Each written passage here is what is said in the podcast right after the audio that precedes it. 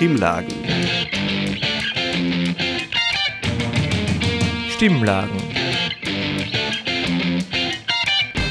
Stimmlagen. Das Infomagazin der Freien Radios Österreich.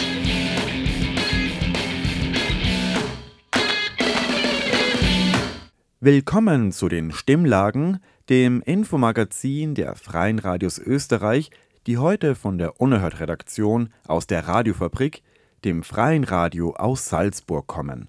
Folgende Themen beschäftigen uns in der kommenden halben Stunde. Altersdiskriminierung, wenn Alter zur Hürde wird. Außerdem Hochwasserschutz im Nationalpark Hohe Tauern und Austauschstudierende und ihre Erfahrungen in Salzburg. Am Mikrofon begrüßt euch dazu Daniel Bergerweis. Stimmlagen. Das Infomagazin der Freien Radios Österreich. Für Diskriminierung aufgrund von Geschlecht, Hautfarbe oder sexueller Orientierung gibt es in Österreich ein großes Bewusstsein. Anders sieht die Sache beim Alter aus und das, obwohl Altersdiskriminierung häufig in der Arbeitswelt vorkommt. Betroffene nehmen die Diskriminierung wahr, wissen aber nicht immer über ihre Rechte Bescheid. Michael Hara hat sich mit Barbara Siebert von der Antidiskriminierungsstelle Salzburg getroffen, um mehr über die verschiedenen Formen von Altersdiskriminierung zu erfahren. Mit Thomas Gassner, Fachbereichsleiter für Beschäftigung und Nachhaltigkeit der Caritas Salzburg, hat er sich über ein Programm unterhalten, das versucht, Arbeitslosen über 45 Jahren eine Arbeitsstelle zu vermitteln. Mehr als 30 Jahre gearbeitet und plötzlich arbeitslos. Die Jobsuche wird zur Herausforderung. Abgeschickte Bewerbungen bleiben von Unternehmen entweder unbeantwortet oder es reiht sich eine Absage an die nächste. Wer in Österreich über 50 ist und seinen Arbeitsplatz verliert, hat es schwer, den Wiedereinstieg ins Berufsleben zu schaffen. Laut dem Arbeitsmarktservice machten Menschen über 50 rund die Hälfte der Langzeitarbeitslosen 2022 aus. Ein Grund dafür die Altersdiskriminierung. Diskriminierung von älteren Personen ist kein Einzelfall. Das zeigt auch ein Fall der Gleichbehandlungsanwaltschaft aus dem September 2022. Ein 60-jähriger IT-Experte wollte sich für einen neuen Job in der IT-Branche bewerben. Nach einem ersten positiven Gespräch bekam er von dem Unternehmen auf Nachfrage eine Absage. Die Begründung, man wolle nur Leute der Generationen X und Y einstellen. Solche und weitere Fälle von Altersdiskriminierung sind auch Barbara Siebert von der Antidiskriminierungsstelle Salzburg bekannt. Wenn sozusagen ein Unternehmen irgendwo einsparen muss, dann trifft es teuren Arbeitskräfte und das sind dann oft die langjährigen Älteren. Das ist diskriminierend. Und bei der Einstellung, also das erleben wir oft in Workshops, bei, bei Frauen, die sich sozusagen für den Arbeitsmarkt wieder fit machen, ist, dass ältere Frauen am Arbeitsmarkt ganz eine schwierige Position haben. Und das, obwohl die Diskriminierung aufgrund des Alters in der Arbeitswelt nicht erlaubt ist. Altersdiskriminierung geht in der Arbeitswelt nicht immer vom Arbeitgeber aus. Auch KollegInnen können diskriminierend handeln. Vorteile jüngerer ArbeitnehmerInnen gegenüber älteren KollegInnen spielen eine große Rolle. In einem konkreten Fall sah das so aus. Dass einem älteren Mitarbeiter dauernd abschätzige Kommentare gemacht worden, du kennst dich im digitalen Bereich eh nicht auf. Und, und hat ihm irgendwie vorgeworfen, da nicht mehr mitzukommen. Dabei war das ein Mitarbeiter, der eigentlich sich regelmäßig weitergebildet hat und die Dinge genutzt hat, die er gebraucht hat. Also das ist auch diskriminierend, wenn ich da so ein feindseliges Arbeitsklima mache, wie du checkst das ja eh nicht mehr. Für ArbeitnehmerInnen über 50 gibt es auch gute Nachrichten. Die aktuelle Arbeitsmarktlage führt dazu, dass UnternehmerInnen ihre Meinung zu älterem Personal zunehmend überdenken. Im Mai diesen Jahres gab es rund 117.000 offene Stellen in Österreich und viele Branchen suchen händeringend nach Personal. ArbeitnehmerInnen über 50 sind für viele UnternehmerInnen wieder interessant geworden, auch weil sie viel Erfahrung mitbringen und diese an junge KollegInnen weitergeben können.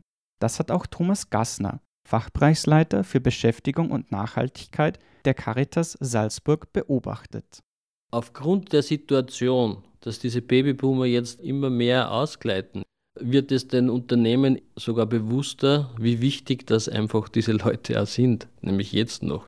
Weil du kannst heute Betriebe nur aufrechterhalten, wenn du auch ein Personal hast, das du dich verlassen kannst.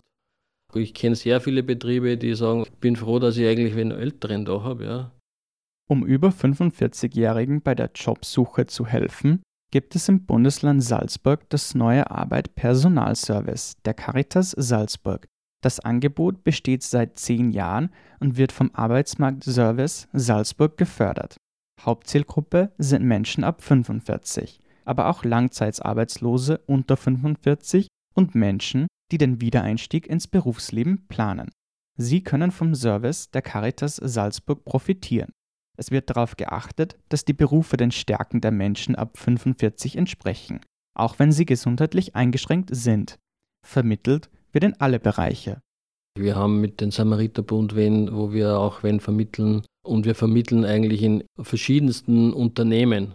Das geht natürlich an von, von Lagermitarbeitern bis natürlich auch in die Caritas selbst, in unsere eigene Institution vermitteln wir auch, ob es jetzt im Rechnungswesen zum Beispiel gerade ist oder in der Buchhaltung auch.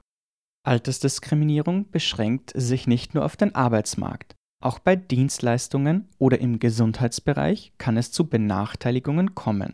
Der Seniorenbund verwies bereits 2019 auf die Diskriminierung von SeniorInnen, wenn es um die Beantragung von Kuraufenthalten, Rehabilitation oder anderen Vorsorgemaßnahmen geht. Mit einem ähnlichen Fall hatte auch schon die Antidiskriminierungsstelle Salzburg zu tun. Da ging es darum, eine Meniskusoperation ja oder nein. Und dann hat der behandelte Arzt im Krankenhaus gesagt, naja, in dem Alter ist das nicht mehr, ist das nicht mehr so notwendig, wie wenn sie noch 30 wären. Da, da macht es dann Sinn, das zu operieren, mit 70 nicht mehr. Und das ist nicht lebensgefährlich für die Frau, aber natürlich total lebensbeeinträchtigend. Wenn ich nicht mehr ordentlich gehen kann, schränkt das ja meine Mobilität auch ordentlich ein.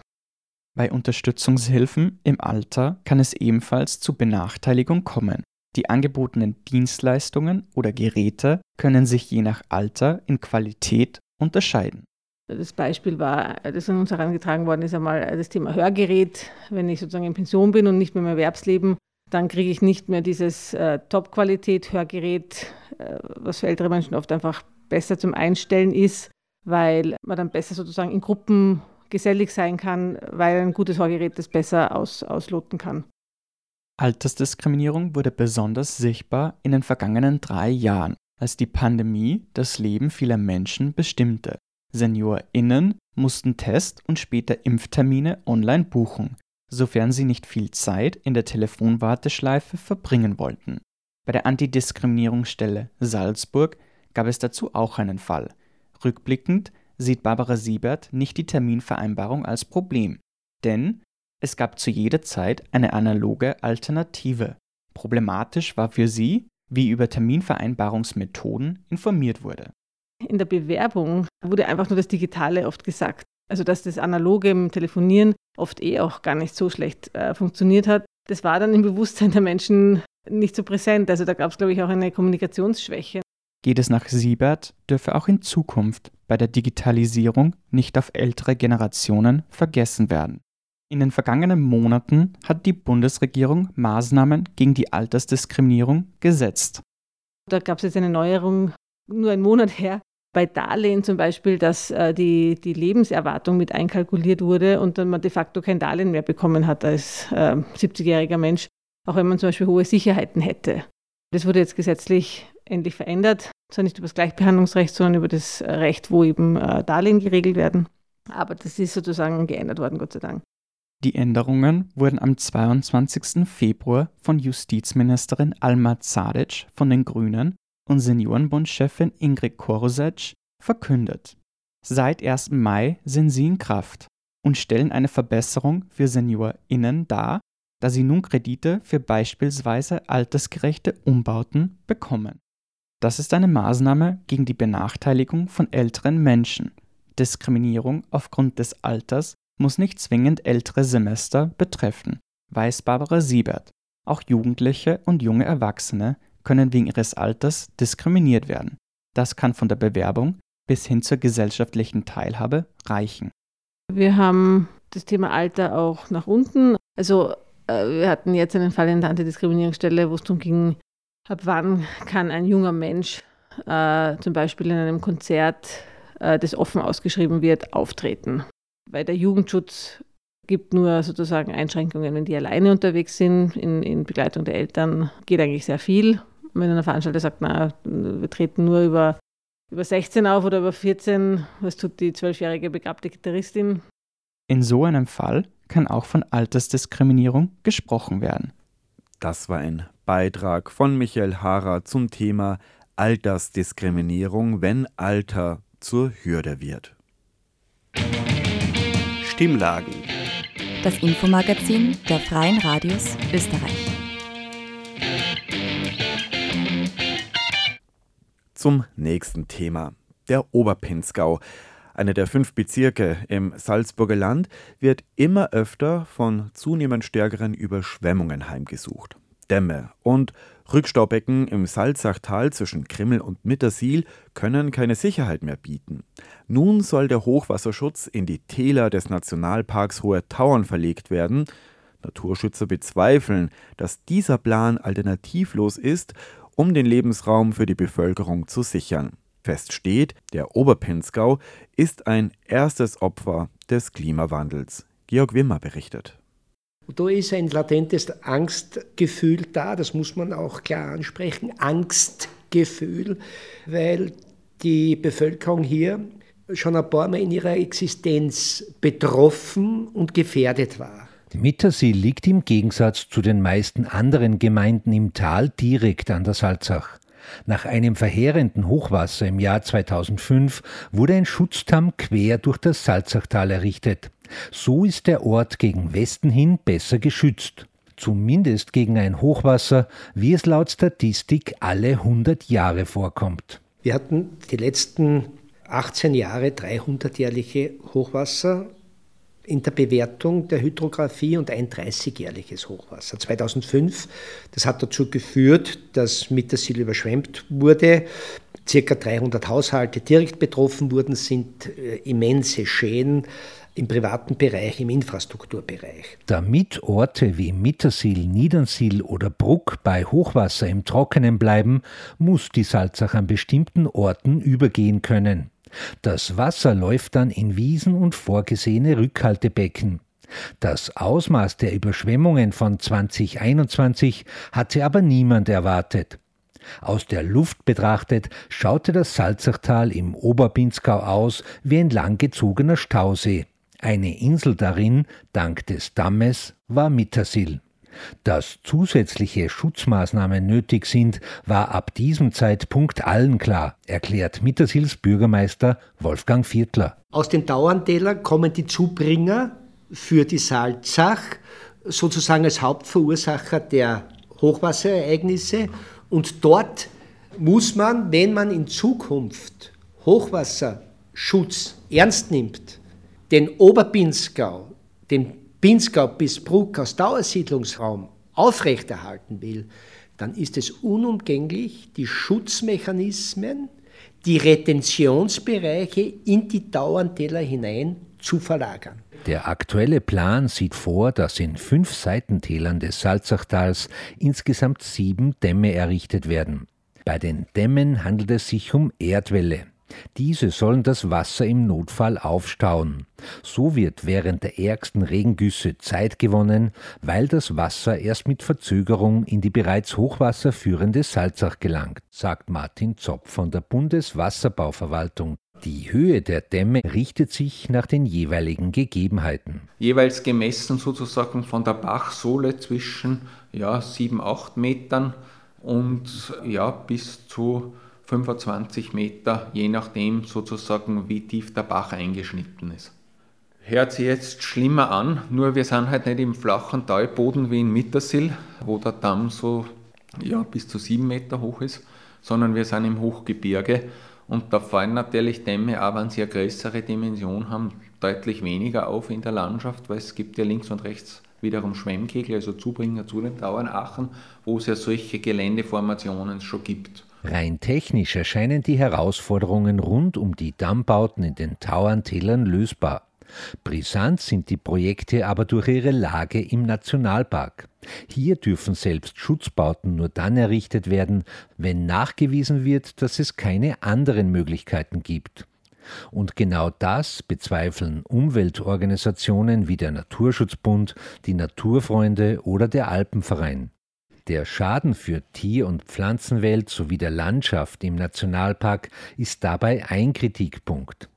Die Umweltorganisationen argumentieren außerdem, dass der Bau der Dämme dem Tourismus und der lokalen Wirtschaft schaden würde, so Winfried Herbst vom Salzburger Naturschutzbund. Und wenn ich jetzt die Qualität dieses Raumes derartig massiv beeinträchtige, bedeutet das, ein unglaubliches Risiko für die Zukunft des Tourismus. Die Naturschutzorganisationen bezweifeln außerdem, dass es keine Alternativen gäbe zu den Dämmen in den Nationalparktälern.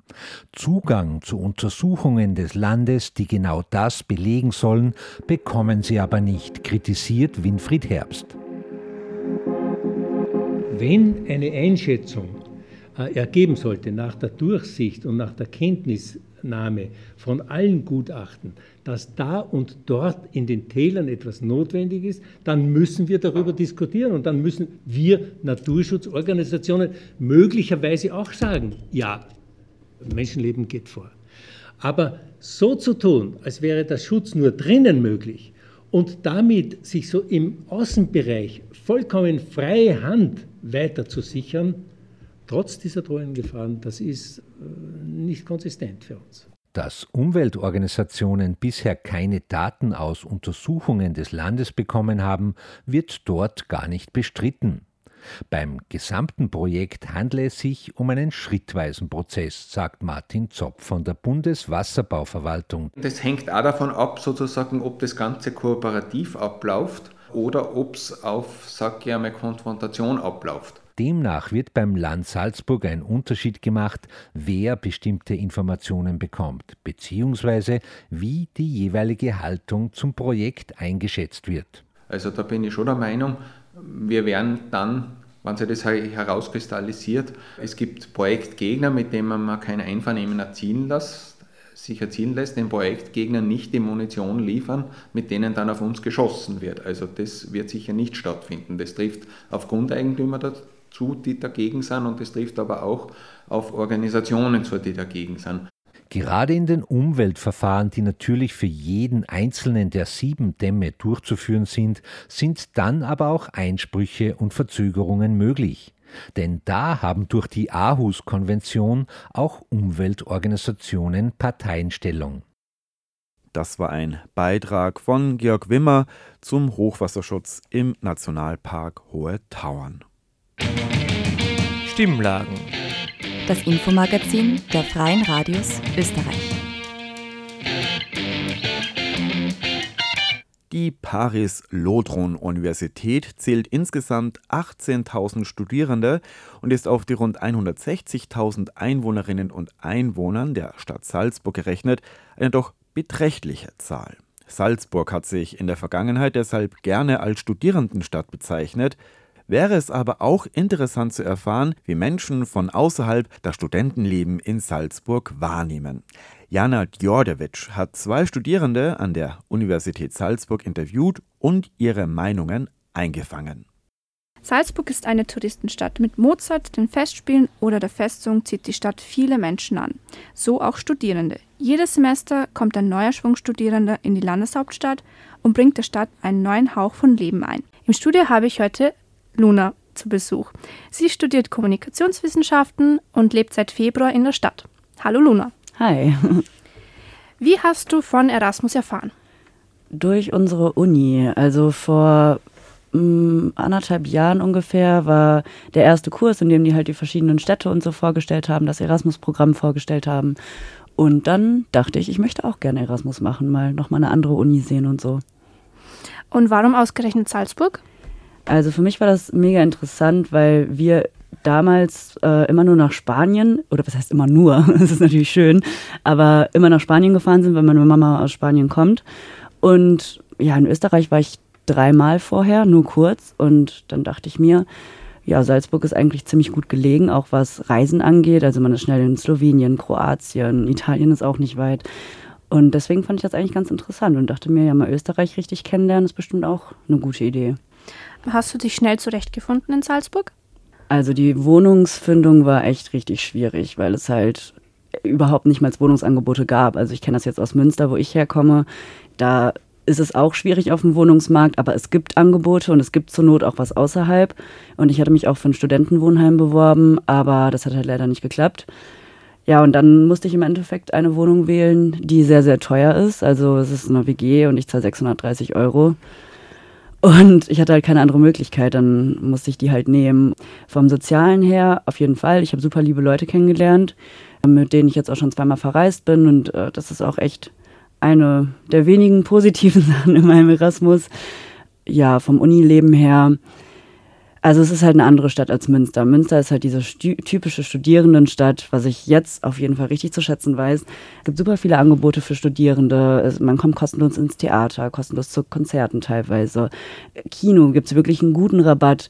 Und hier ist es halt so, ich habe es mir halt anders vorgestellt. Also zum Beispiel fürs Kino ist der Studierendenrabatt, ich glaube, 8 Euro, was immer noch echt viel ist. Ins Museum 10 Euro mit Studierendenrabatt, wo ich mir dann auch denke, okay, für Studierende ist 10 Euro echt viel ja, so an sich hat man hier einfach nicht so dieses Studieleben, finde ich. Es ist irgendwie was ganz anderes. Man hat auch nicht so Treffpunkte irgendwie. Also klar, es gibt halt irgendwelche irgendwie so Orte wie zum Beispiel die Jazzit Bar oder so, was in Münster die Baracke ist. Ähm, aber in der Jazzit Bar ist jetzt auch nicht irgendwie so, dass man da einen Großteil Studierende vorfindet, würde ich sagen. Was könnte man deiner Meinung nach in der Stadt Salzburg verbessern, beziehungsweise wie, was geht dir persönlich ab, um dein Studentenleben positiv zu beeinflussen? Ich glaube, die Uni könnte halt einfach auch mehr machen. Aber ich muss halt auch sagen, also Salzburg ist halt natürlich diese typische Touri-Stadt und man hat einfach das Gefühl, alles ist für die Touris ausgelegt, alles muss immer perfekt sein die ganze Zeit.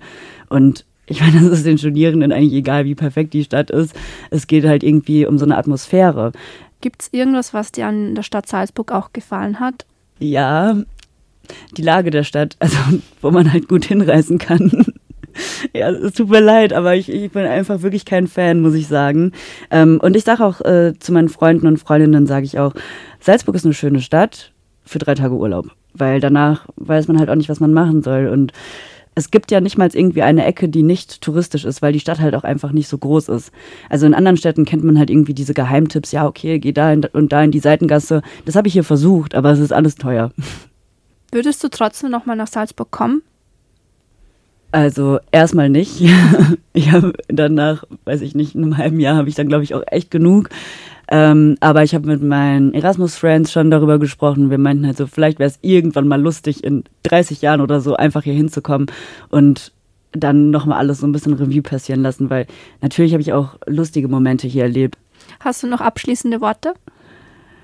Ja, ich würde sagen, dass das Erasmus, also ich würde nicht sagen, dass ich es bereue, weil es halt trotzdem eine gute Erfahrung ist wie gesagt, ich habe zum Beispiel Kochen gelernt. Ähm, ich habe super liebe Leute kennengelernt, wofür ich echt mega dankbar bin. Und ich habe Münster halt wieder schätzen gelernt. Ich denke jetzt zum ersten Mal in meinem Leben, dass ich Deutschland richtig cool finde und dass Deutschland sehr entspannt ist, was ich halt vorher ehrlich gesagt noch nie gedacht habe. Jetzt habe ich da ähm, ja gelernt, dass es auch anders geht und dass es eigentlich echt auch alles super ist und ich freue mich ganz doll nach Deutschland zurückzukommen.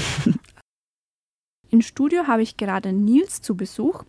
Er studiert Politikwissenschaften und lebt seit Februar 2022 in der Stadt. Hallo Nils. Hallo, Servus, danke schön. Ähm, kommen wir gleich zur ersten Frage. Wie ist es dazu gekommen, dass du im Ausland studieren möchtest? Na, vom Bachelor aus habe ich schon äh, die Option bekommen, um ins Ausland zu gehen, nämlich Kufstein. Da habe ich mein, äh, mein Erasmus-Auslandssemester verbracht. Ich war danach noch, äh, das zweite Semester des Jahres, hatte ich ein, äh, ein Praktikum absolviert, äh, vereinbart hier in Salzburg beim Land Salzburg. Und ich wollte eigentlich ein ganzes Jahr in Österreich bleiben und nicht wieder zurück in die Niederlande, weil ich finde, das ist wie ein Geschenk. Wenn ein Erasmus ist wie ein Geschenk, dann musst du eigentlich mit beiden Händen annehmen. Hast du dich schnell zurechtgefunden in der Stadt? Sicher ja, äh, vor allem auch meinen Kollegen beim Land. Gell? Also ich war echt mit offenen Armen war ich empfangen ich finde das sehr gut, weil du bist ja in einer Stadt, die du nicht kennst, nur von Urlaub. Dann ist es sowieso sehr gut, dass auch Kollegen dann, äh, ich war der einzige Praktikant damals, dann auch mit dir essen gehen, Mittagessen gehen, dich einladen auf andere Veranstaltungen. Aber von Studenten her habe ich eher weniger hier. Äh, ja, jetzt mache ich ja ein Vollzeitstudium, aber während meinem Praktikum habe ich mich auch damals angemeldet bei ESN Salzburg. Also das war auch gut, das war dann für fünf Monate, habe ich da Leute kennengelernt. Welche Unterschiede gibt es jetzt zu deinem Heimatland? Äh, also Niederlande ist sehr liberal in der Politik, auch in der Universität. Ich finde die Leute in Österreich etwas geschlossener als in den Niederlanden. Wir sind sehr offen auch zu anderen Kulturen und so. Was ich hier erlebt habe, ist, dass man mehr Mühe tun muss, um Kontakten zu schließen, als in den Niederlanden oder in Deutschland. Warum glaubst du, ist das so? Ich denke, das hat mit, ja, ist eine schwierige Frage. Ich denke, öfter kommt es auch auf die Person drauf an, auf die individuelle Person. Ich denke, das hat ja, mit der Bevölkerung zu tun, dass, ja, wir sind sehr liberal, ihr seid ein bisschen konservativer. Was gefällt dir am meisten in Salzburg? Also die Berge. Ich, äh, ich wandere sehr gerne, ich mache viele Hüttentouren, äh, muss man ein bisschen mit den Öffis, muss man ein bisschen kreativ sein. Gell? Die Stadt Salzburg grenzt an den Gebirgen und nicht in den Gebirgen. Das sowieso, also in der Natur und die Stadt selber. Ähm, also viele, ist ein bisschen so ein italienisches Ambiente hier, italienische Atmosphäre finde ich das in Salzburg. Also ja, die Kultur und Natur eigentlich, ja. Bist du zufrieden mit deinem Studentenleben in Salzburg? Ja, ich bin zufrieden. Es kommt natürlich auch darauf an, ob du Anschluss hast zu anderen Gruppen und so. Aber ich habe ja ziemlich viele Freundinnen jetzt im, im Master und wir gehen dann gelegentlich äh, zu den Irish Pubs. Gibt es irgendetwas, was du verbessern möchtest in der Stadt Salzburg? Na, ich bin im Generellen sehr zufrieden. Ähm, hast du vor, in Zukunft Salzburg nochmal zu besuchen, wenn du fertig bist? Ja, sicher. Ja, ja. Ich ja, ich wohne ja schon seit Februar jetzt, letztes Jahr so fast anderthalb Jahren jetzt. Und man hat natürlich hier etwas aufgebaut und das will man nicht so loslassen. Okay? Das waren Luna aus Deutschland und Nils aus den Niederlanden im Interview mit Jana Djordjevic. Stimmlagen. Das Infomagazin der Freien Radios Österreich. Und das war soweit die aktuelle Ausgabe der Stimmlagen, dem Infomagazin der Freien Radios Österreich für heute. Weitere Infos zur Sendung findet ihr unter stimmlagen.at. Die nächste Ausgabe der Stimmlagen hört ihr bereits kommende Woche von den Kolleginnen und Kollegen aus Wien von Radio Orange. Am Mikrofon verabschiedet sich Daniel Bergerweis aus der Unerhört-Redaktion von der Radiofabrik dem Freien Radio in Salzburg und lasse die Sendung mit Musik aus Salzburg ausklingen.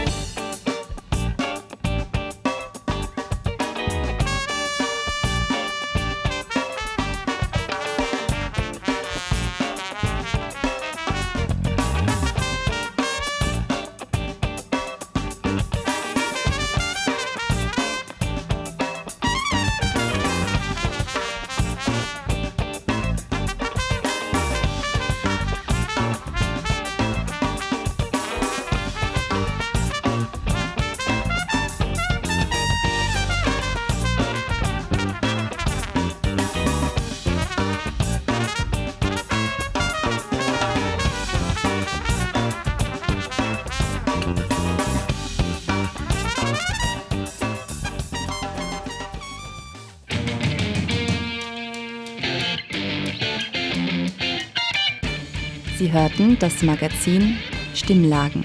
Das Infomagazin der Freien Radios Österreich.